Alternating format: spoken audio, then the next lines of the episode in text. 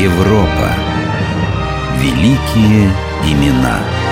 Император Священной Римской империи Карл V. В середине XIX века русская поэтесса Каролина Павлова написала об этом человеке. Был царь грозный, был царь славный, был владыка многих стран. Слал он свой закон державный через широкий океан. Карл V из династии Габсбургов жил в XVI веке. Он не стремился завоевать мир. Мир достался ему по праву наследства. Не было ни до, ни после него императора, который бы владел столькими землями в Европе и Америке. И Карл был достоин всех своих девяти корон. Чем больше власти, тем больше груз ответственности. Под конец жизни Карл V отдал бразды правления наследникам и ушел в монастырь святого Юста. Из своей кельи он писал своему сыну, испанскому королю Филиппу II. Из этих писем мы много узнаем о жизни Карла, в том числе и то, что у него было необычное увлечение. Он собирал и чинил старинные часы. Филипп, хотя ты уже не мальчик, я хочу написать для тебя нечто вроде учебника для королей. Ты знаешь, что моим жизненным девизом были слова «за пределы сущего» или «за горизонт». Красивые слова, но как же сложно следовать этому правилу. И вот тебе первый урок. Никогда не бери кусок больше, чем сможешь проглотить. Меня назвали в честь Карла Великого, и я верил, что мое слово, как и у этого германского императора, закон, а те, кто думает иначе, должны быть сурово наказаны. Увы, времена теперь не те. Я убедился в этом, когда 16-летним юношей прибыл в Испанию, чтобы править этой до того мне незнакомой страной. Знаешь, все часы на стенах своей монастырской кельи я назвал в честь той или иной страны, где был правителем. Вот эти часы я назвал Испанией. Испания для испанцев! Австрийцам здесь не место! Наша королева! Хуана безумная! А ее сын Карлос пусть убирается вон!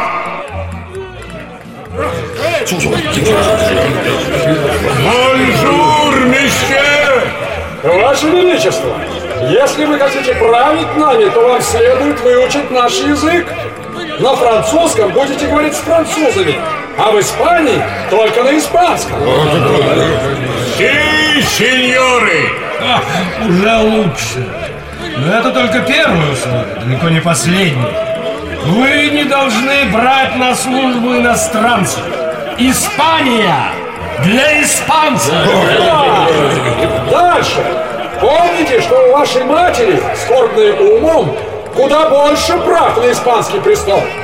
Если вы уже собрались править нами, то вы должны обеспечить Хуане Безумной подобающий коронованной особе уход. Я рассмотрю все ваши просьбы. Нет, это не просьбы, а условия вашего пребывания на троне. Именно, именно условия. Филипп, а вот второй урок. Король не может быть слишком суровым с подданными, но нельзя и показывать им свою слабость. После моего разговора с Кортесами в Кастилии вспыхнуло восстание. Кастильцы отказались признать власть фламандцев, которых я туда послал. Я отдал сражение и разбил повстанцев, но фламандцев все же отозвал из Кастилии. Все остались довольны моим решением. Кастильцы получили право создать местное правительство, а отозванный фламандский правитель стал папой римским Адрианом IV. А вот это уже другие часы. Я назвал их Вест-Индией или Америкой.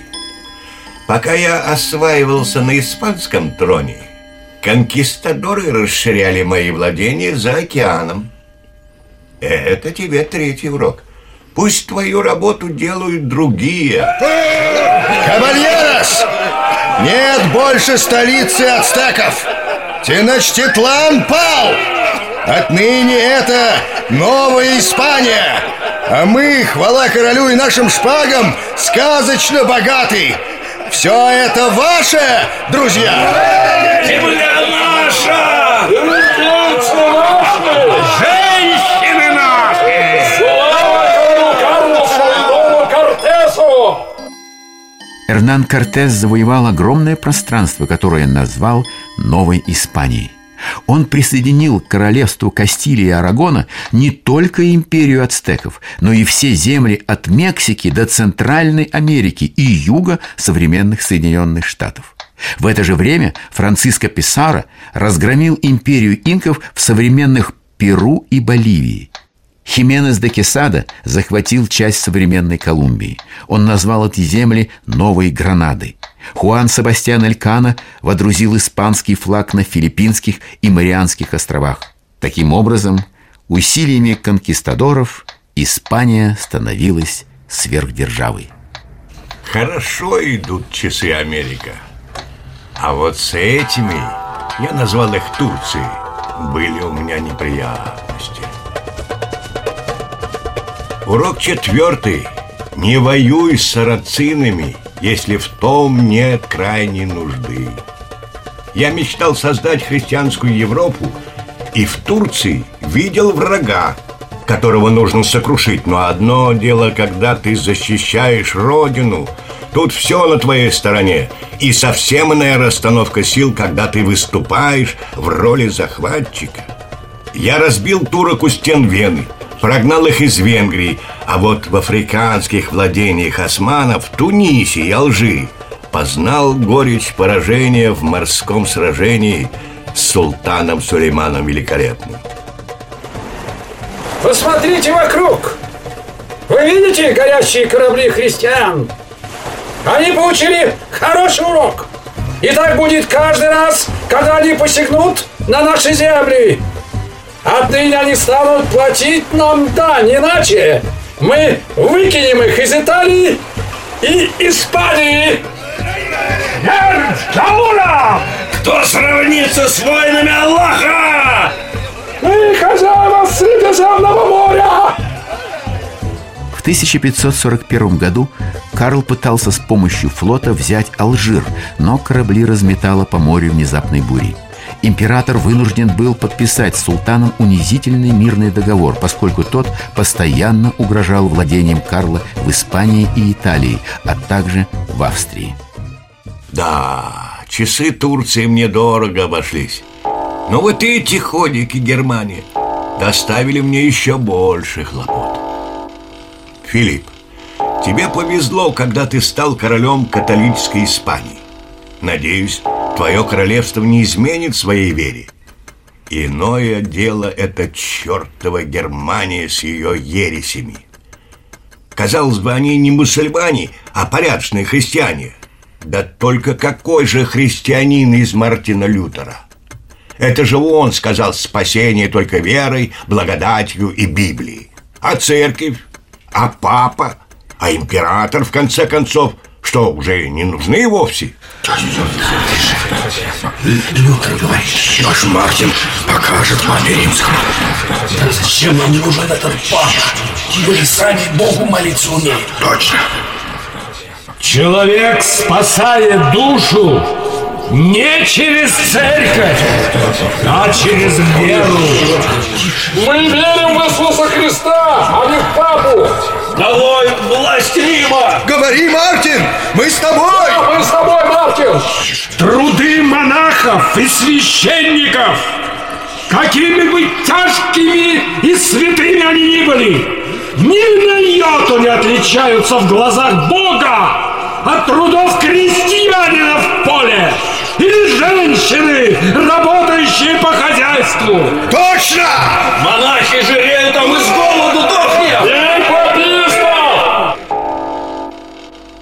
Да если бы только этот саксонец Лютер, в Женеве Кальвин, в Виттенберге Меланхтон, в Цюрихе Цвинге, в Роттердаме разве нет? С этими протестантами нужно было кончать. Тем более, что у меня было подходящее оружие. Меч по имени герцог Альба. Кстати, Филипп, очень рекомендую тебе этого полководца. Он беспощаден к врагам. С его помощью на берегах Эльбы мы разгромили армию лютеран в пух и прах. Мы застали их врасплох. Мой оператор, у нас в руках перебежчик. Саксонский курфюрст отобрал у него лошадей, и он поклялся отомстить. И каким же образом он отомстит? Он покажет нам брод. Даже вброд моя армия не сможет перейти Эльбу под огнем врага. Дайте мне подзорную трубу. Я вижу на том берегу лодки. Они нам понадобятся. Чтобы переправиться на них обратно? Нет, для того, чтобы соорудить из них понтонный мост, по которому пройдет моя армия. Мне нужны смельчаки, готовые украсть эти лодки. В таком случае я пойду первым.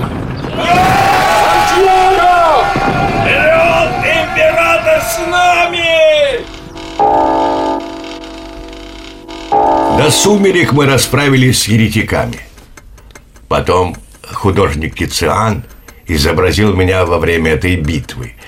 Говорят, что на полотне я похож на Георгия Победоносца.